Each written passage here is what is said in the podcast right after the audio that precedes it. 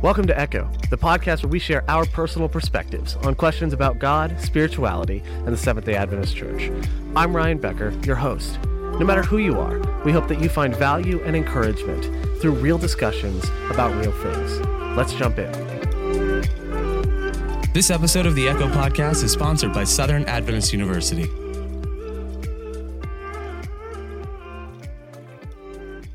Welcome to Echo, the podcast where we talk about faith and life questions that young adults are facing.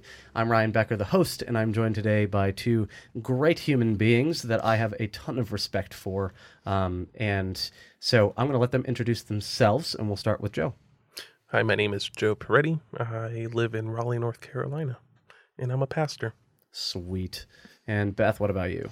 Beth Grissom. I live here in Charlotte, and um, I'm do women's ministries. Sweet. Awesome. So um, this one is a touchy one um, for a lot of believers across the spectrum. This is something, today's topic is one that um, traditionally church has not been known for handling well. Um, and in recent years, I think we've come, we, and I mean we, Christianity in general, um, have come under fire for, for good reason. All of the times that scandals and things have been brushed under the rug, or we just move someone from one place to the other to avoid something. Um, it's, um, I think we're in a place now where I'm actually very grateful for social media for this reason. I think social media is actually causing a, um, this is my personal opinion, but I think it's causing a revolution in the church similar to, or not revolution, a reformation in the church. Mm-hmm. I'm sorry, a reformation in the idea, in the idea being that social media has given voice back to the everyday person and member. And so we're able to hold people accountable, um, whether it's institutions um, or, um, you know, pastors, churches, you name it, we're able to hold them accountable for the things that they do in a way that is now, they can't hide it as easily anymore. Now, there's the flip side of that where we go too far and mob mentality can be a bad thing, absolutely. But we're also seeing with things like the Me Too movement or the Church Too movement, we're seeing it, we're seeing justice take a new form in our church and, and kind of a renewed form in our in, in the mm-hmm. church because of that. And so I want to I want to speak life into these issues in a way that hopefully can be constructive in saying, like, when a scandal breaks, when a leader is caught in something abusive or something terrible or um, a sin, a secret sin, whatever it is, it fractures the community. You start to realize that someone's sin doesn't just impact them, it impacts everyone around them, regardless of what level of authority they have. Your your your sins affect your friends, even if you're not in a position of authority, or your family.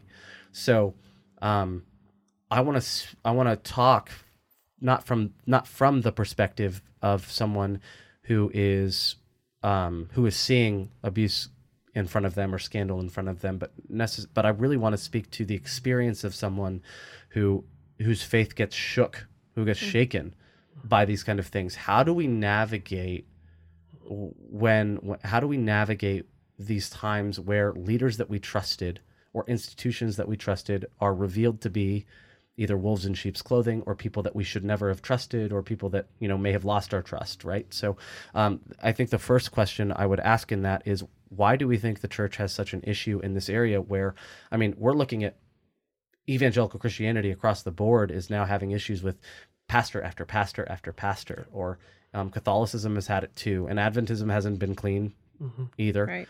Um, of of leaders who have abused their power in multiple ways.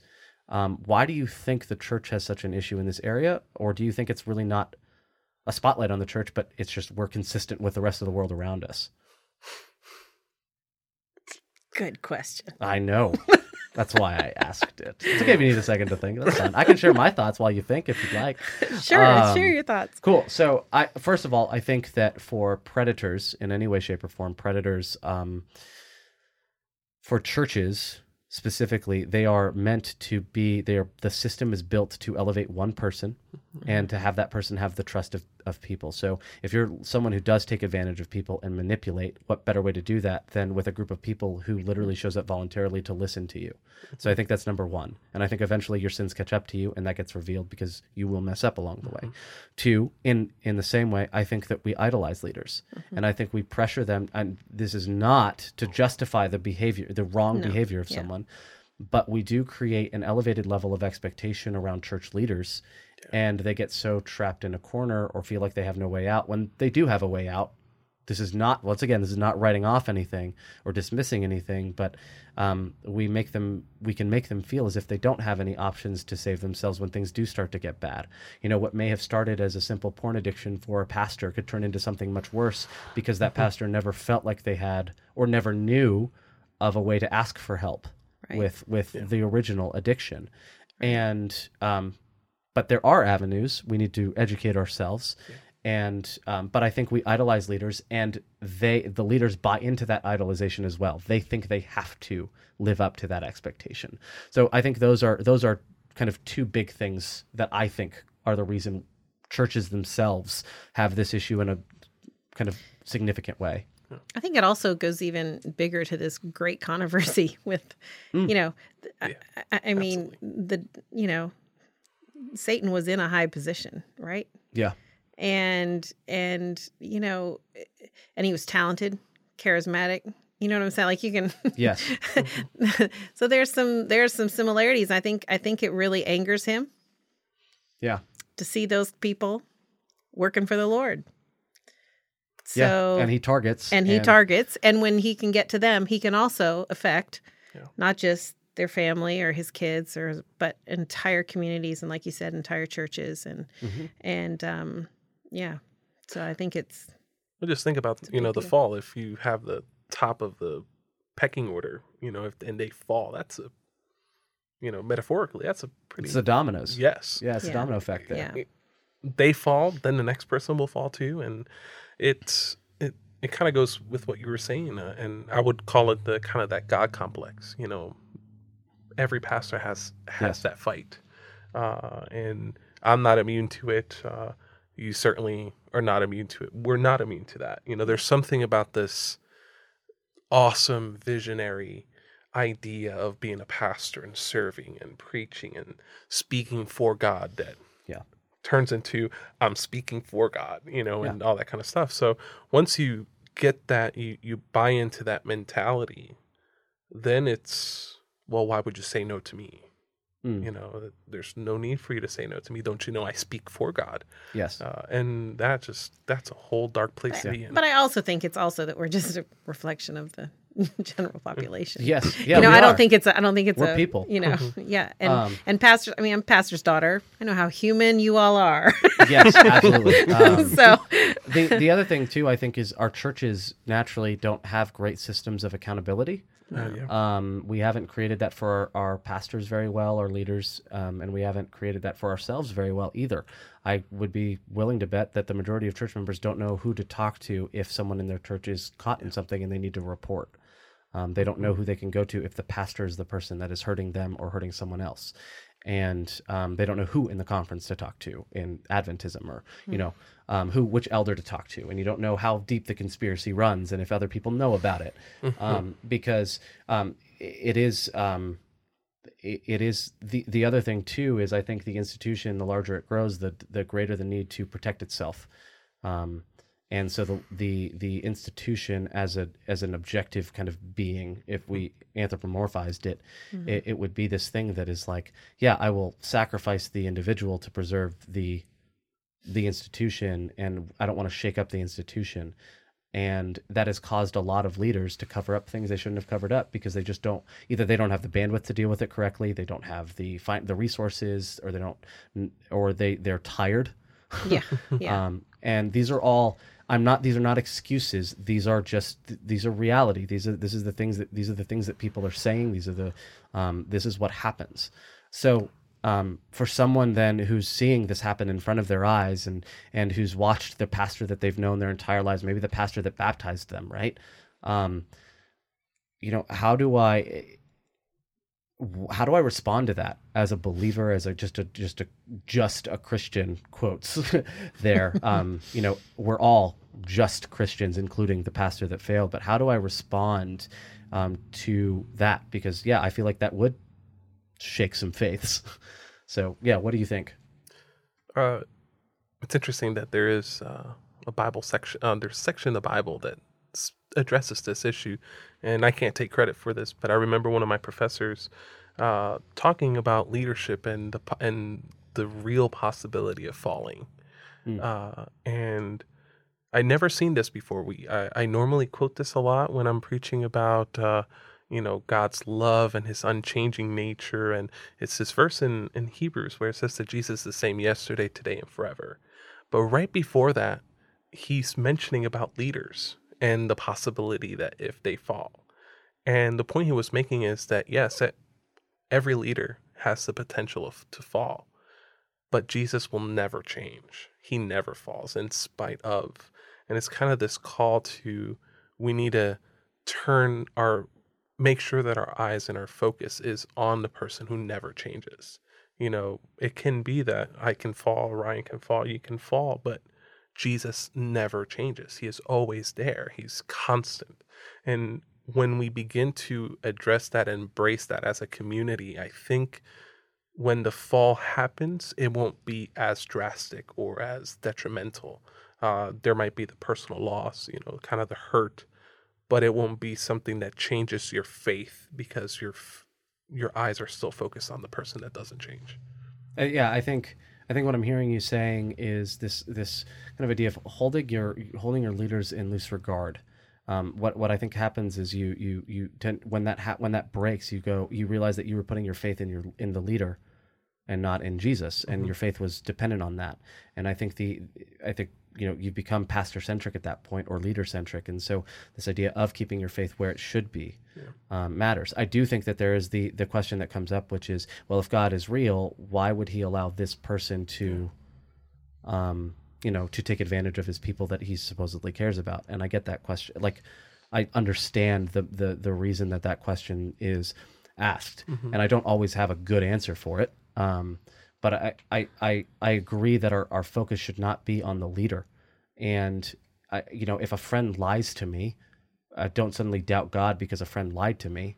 Mm-hmm. Um, why am I going to doubt God if a You know, I I don't want to doubt God if a pastor lies to me. Mm-hmm. It's not, it tells me that my faith wasn't in the God behind the pastor at that point. It was, I just liked what the pastor had to say or what the pastor did for me. And um, so I think it is a it's a wrong focus there. And it means that, yeah, we do hold our leaders to an impossible regard. They will never meet that standard. Yeah. We do it with pastors' kids all the time. We expect them to be really? more. Yeah, I know. Shock, yeah. Um, that's like, that's news. Um, it is. We do it to pastors' kids all the time. We hold them to the standard that they'll never meet. Yeah. Um, they basically have to be better than Jesus was uh, as a pastor's kid. Yeah. And um, and that's sad. Um, we don't let, every every pastor knows this. Um, there, you want to share a story in a sermon that shows that you're just like your members, but you can't be too transparent, yes. or else you get in trouble. And so every pastor has those safe stories of their time in sin, but it wasn't anything that, you know, mm-hmm. anyone would start to doubt or question their leadership. But every pastor has stuff in their past that would make people question right. their right. leadership. Mm-hmm. And and we can't, because we can't talk and be authentic as fully as we'd like to, because of this expectation that is both we put on ourselves and people put on us. So it's a cultural thing is what I'm saying. Yeah, yeah, it's a really big cultural thing. And I think we, we've got to start with as many of the little things as we possibly can, you know, being as transparent as we can, being as vulnerable as we can um, as leaders. But, you know, I remember a story when I was a little girl um, and an elder was getting on to me because I was misbehaving. Shocker. I've misbehaved all the time. And, never change. Um, I no, never changes. You. And uh, my my mother overheard him scolding me, and the part that she got made her really mad was when he said, you know, you have to behave because you're the pastor's daughter. Oof. And my mom stood up and got up in his face and screaming at him, which you can imagine how well that went over. But her words I will never forget, which is, she will not behave because she is a pastor's daughter, but because she is a she is a steen and she is my daughter. Mm-hmm. And she is our daughter, but it has nothing to do with her dad's chosen profession. Yeah. And, you know, mm-hmm. that, but then they echoed that over and over and over again throughout my life. But but we need to, those things need to be said to some elders, you know what I'm saying? yeah, yeah, yeah, yeah, and they yeah. need to be said to some deacons yeah. and to some people. And, you know, but then but then it's also, but I have to say, this idea that we need to keep our eyes on Jesus, I agree with that one hundred percent, right? Mm-hmm. That is the, you yeah. know, that's However, that's not an excuse for us Christians to behave badly. Correct. Absolutely. Do you see what I'm saying? Yes. No, correct. Because we are supposed to be the hands. You it's know what I'm saying? It's been fun watching you have this like slightly concerned look on your face in the last five minutes. And I've been curious to hear it. Now I know why. Yeah, yeah but and that I really bugs that me. Like, you yes. know, people will say, you know, when, when someone says, you know, I was offended by so-and-so, well, you know, you shouldn't be looking at them. You just need to look at yes. Jesus. Yeah. Give me a break. That doesn't give us mm-hmm. license to be rude and Absolutely. nasty and unkind and no. unloving. So, so the, you know, on the other hand, we have got to keep our eyes on Jesus. I mean, that, you know, and put our trust and faith in him. I mean, I mean, since I said we need to get vulnerable, I'll be vulnerable. At one point, uh, when I was working, I was spending a lot of time away from home. I had some moments where I was um, stressing about my marriage. Now, th- Chris had never given me any reason to ever worry about anything. I mean, he'd never done a thing. But this world and the devil can get in your mm-hmm. brain. Do you know what I'm saying? And yes. I'm driving up to Pisgah one day, and I start thinking about the, him not being faithful. And the next thing I know, I mean, he has seven wives, you know, well, like yeah, in my yeah. mind, in my mind, folks. Yeah, yeah, and, no, uh, I get it. And as I'm driving, I'm just, you know, I start crying out to God, like, what the world? What's going on with me? Why am I in this spiral, right, yeah. of this, you know, yeah. horrible thinking. And I finally, you know, came to the conclusion that I can't, I I can't guarantee that my husband will never, right? Like, I don't know that, right? Mm-hmm. The devil may get, I mean, I might find out tomorrow he has seven wives. But, but if that is to happen, I know that I was supposed mm-hmm. to marry him because I prayed about that and I was really convicted that he was, mm-hmm. and, and then God knew, right? So he's going to walk through this journey with me. God is going to be with me in this process. Yeah. And I'm putting my trust in God, and yeah. I am living my life yeah. for God, all mm-hmm. of it. Mm-hmm. And that's where I've got to put my trust yeah. and faith. And then if and when anything horrific like that were to happen, then, you know, I'm I'm still just trusting in God, because I can't love anyone fully, and I can't minister to anyone fully or connect with anyone mm. fully if I'm constantly worried yeah. about, but what if, but what if, but yeah. what if. And I think in, in to add on to what you're saying there too, marrying him, you know, if if that was the case, marrying him definitely was in God's will based on, you know, how you interpreted those prayers and, and those yeah. answers to prayer, right? And at some point, he steps out of God's will. Right. And um, it's it's not that um, God wanted you to get married because you'd have to go through that or anything. No. It was someone stepped out of God's will to That's do right. this thing, That's and right. now there are mm-hmm. these are the repercussions of free will.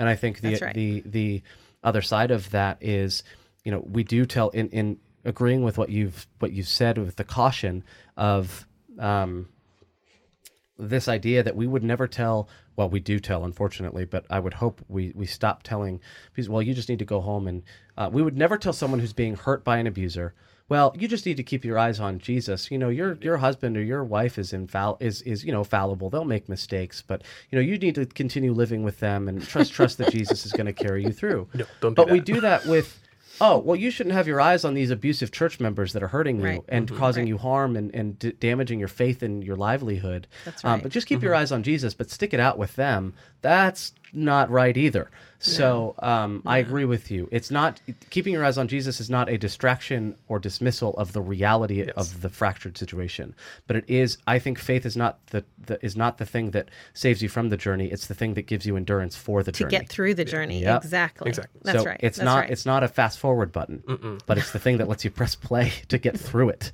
Yeah. Um, to just yeah. yeah. It, it just it, it's not something to um, dismiss it. It, it kind of just gives you the anchor during that process. Mm-hmm. Uh, because as you mentioned, you know, there's, there's this element of free will and, uh, you know, it's, we're free radicals, you know, it's just like, what's going to happen at any moment? My wife can choose to walk out, you know, and leave me with a one-year-old and four churches. And what am I going to do? You know, that's, that's her choice. But in the process, it's kind of that, that story yeah. of Jesus in the boat while sleeping with the, uh, with the disciples, you know, here they feel that they're all by themselves, but he's right there constantly. Yeah. We can always turn around and, and know he's right there in the midst of the storm, and he doesn't change. You know, he can yeah. bring it, but that will never, you know, there's no room to say, oh, well, you know, you can do whatever you want, huh? Choose, yeah. live however you. Yeah, absolutely. And I think, I think, um, and so that no one thinks we're just trash talking spouses here. I don't have a spouse to trash talk. I'm fine. Um, I think the other side of this too is all things equal. It's also equally likely that you would do it to your wife, or exactly. you would do to your Absolutely. husband. Like it's, Absolutely. It is equally likely. So this isn't a reflection on either of them. No, please, thank I you. Could, I appreciate yeah, you clarifying. No, I, yeah, I, I, I just, I could walk out on my dog tomorrow. My dog could run away from me tomorrow. Um, it, like it's, that's, that's the closest thing I got. I'm sorry. Um, it, it is, um, I think, I think walking through the journey and remembering that there's more to this um, than just the isolated incident in, in a church, and understanding that people will fail. Yeah. It's not to dismiss the heinous act that has taken place, but it's understanding that there's a bigger story and a bigger narrative here. And um, we need to keep that in mind. Mm-hmm. Um, it's the, it gives us perspective.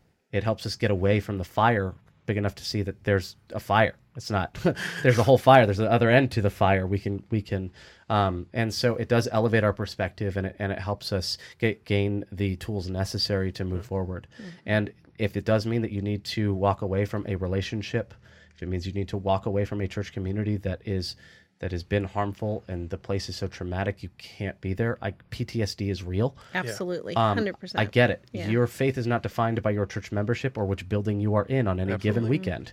Um, it is defined by your relationship with Jesus Christ, and yes. that is the thing that needs to be preserved mm-hmm. at all costs. Yes. So, um, and I don't yeah. say that lightly. Well, it's it's really the same principle. You know, if if if we're clinging too much to our leaders, then when our leaders fall, we're devastated, right? Yeah. And in, even in that process, if, you know, we've got to put our focus on clinging to Jesus. Let that be the goal, Let, you know, to continually mm-hmm. keep clinging yep. to him mm-hmm. and not. Yep. And remind yourself of the people in your life that have been positive role models yes. of faith, and and don't, you know, there is room for positive role models still. Yes. Yeah, even sure. if the faith or the trust is shaken, to remember the people in your life that have helped you get to where you are is a big thing too.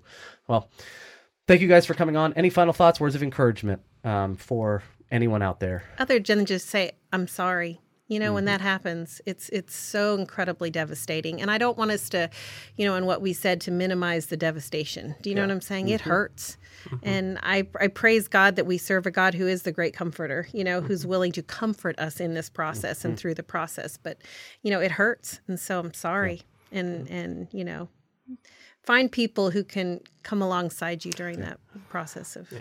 mourning. I would agree. Um, I think we read the Bible sometimes and think everything just happened back to back to back to back, but um, it does. Everything happens over a long period of time. I mean, you look at Job, who, you, if you read Job just all the way through, you get the impression it just happened one minute right. after the next, but he and his friend sat in seven days in silence, yeah. seven days, seven nights in complete silence before anyone said a word, you know, just sitting on the remnant and rubble of his life. Right. Um, it's okay to hurt, and it's okay to grieve, and to take the space that you need in order to make that happen and to take care of yourself. Yeah, for sure. Um, so, yeah. Thank you for the perspectives you guys have brought. Um, Joe, any last words from you? You good? All right. We're just going to say it might, if the hurt is that deep, it might be time to find a new community. Um, mm. There's nothing wrong with with searching, you know, those friends that can stay for seven days, seven nights in total silence. Yeah. So, um, well, thank you guys so much for listening, for being a part of this journey with us. Um, if you are in a situation where you are wrestling because of this very issue, um, we are sorry that you were ever having, you were ever have to put into that, been put into that situation. Um, we're sorry for anything that has happened to you. Um, and we, we are praying for you. We hope that you can um, recover from this and journey through this with God, and, and know that he is by your side.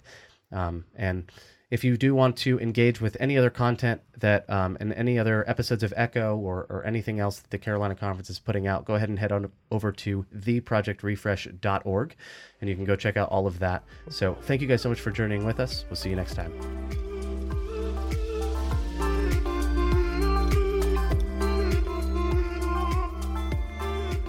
Hey guys, thanks so much for listening to this episode of Echo. We hope you enjoyed it. To stay up to date with new episodes as we release them, and for more awesome content from Project Refresh, a ministry of the Carolina Conference of the Seventh-day Adventist Church, then go ahead and hit that subscribe button below. And don't forget to like and leave a comment. This episode of the Echo Podcast is sponsored by Southern Adventist University.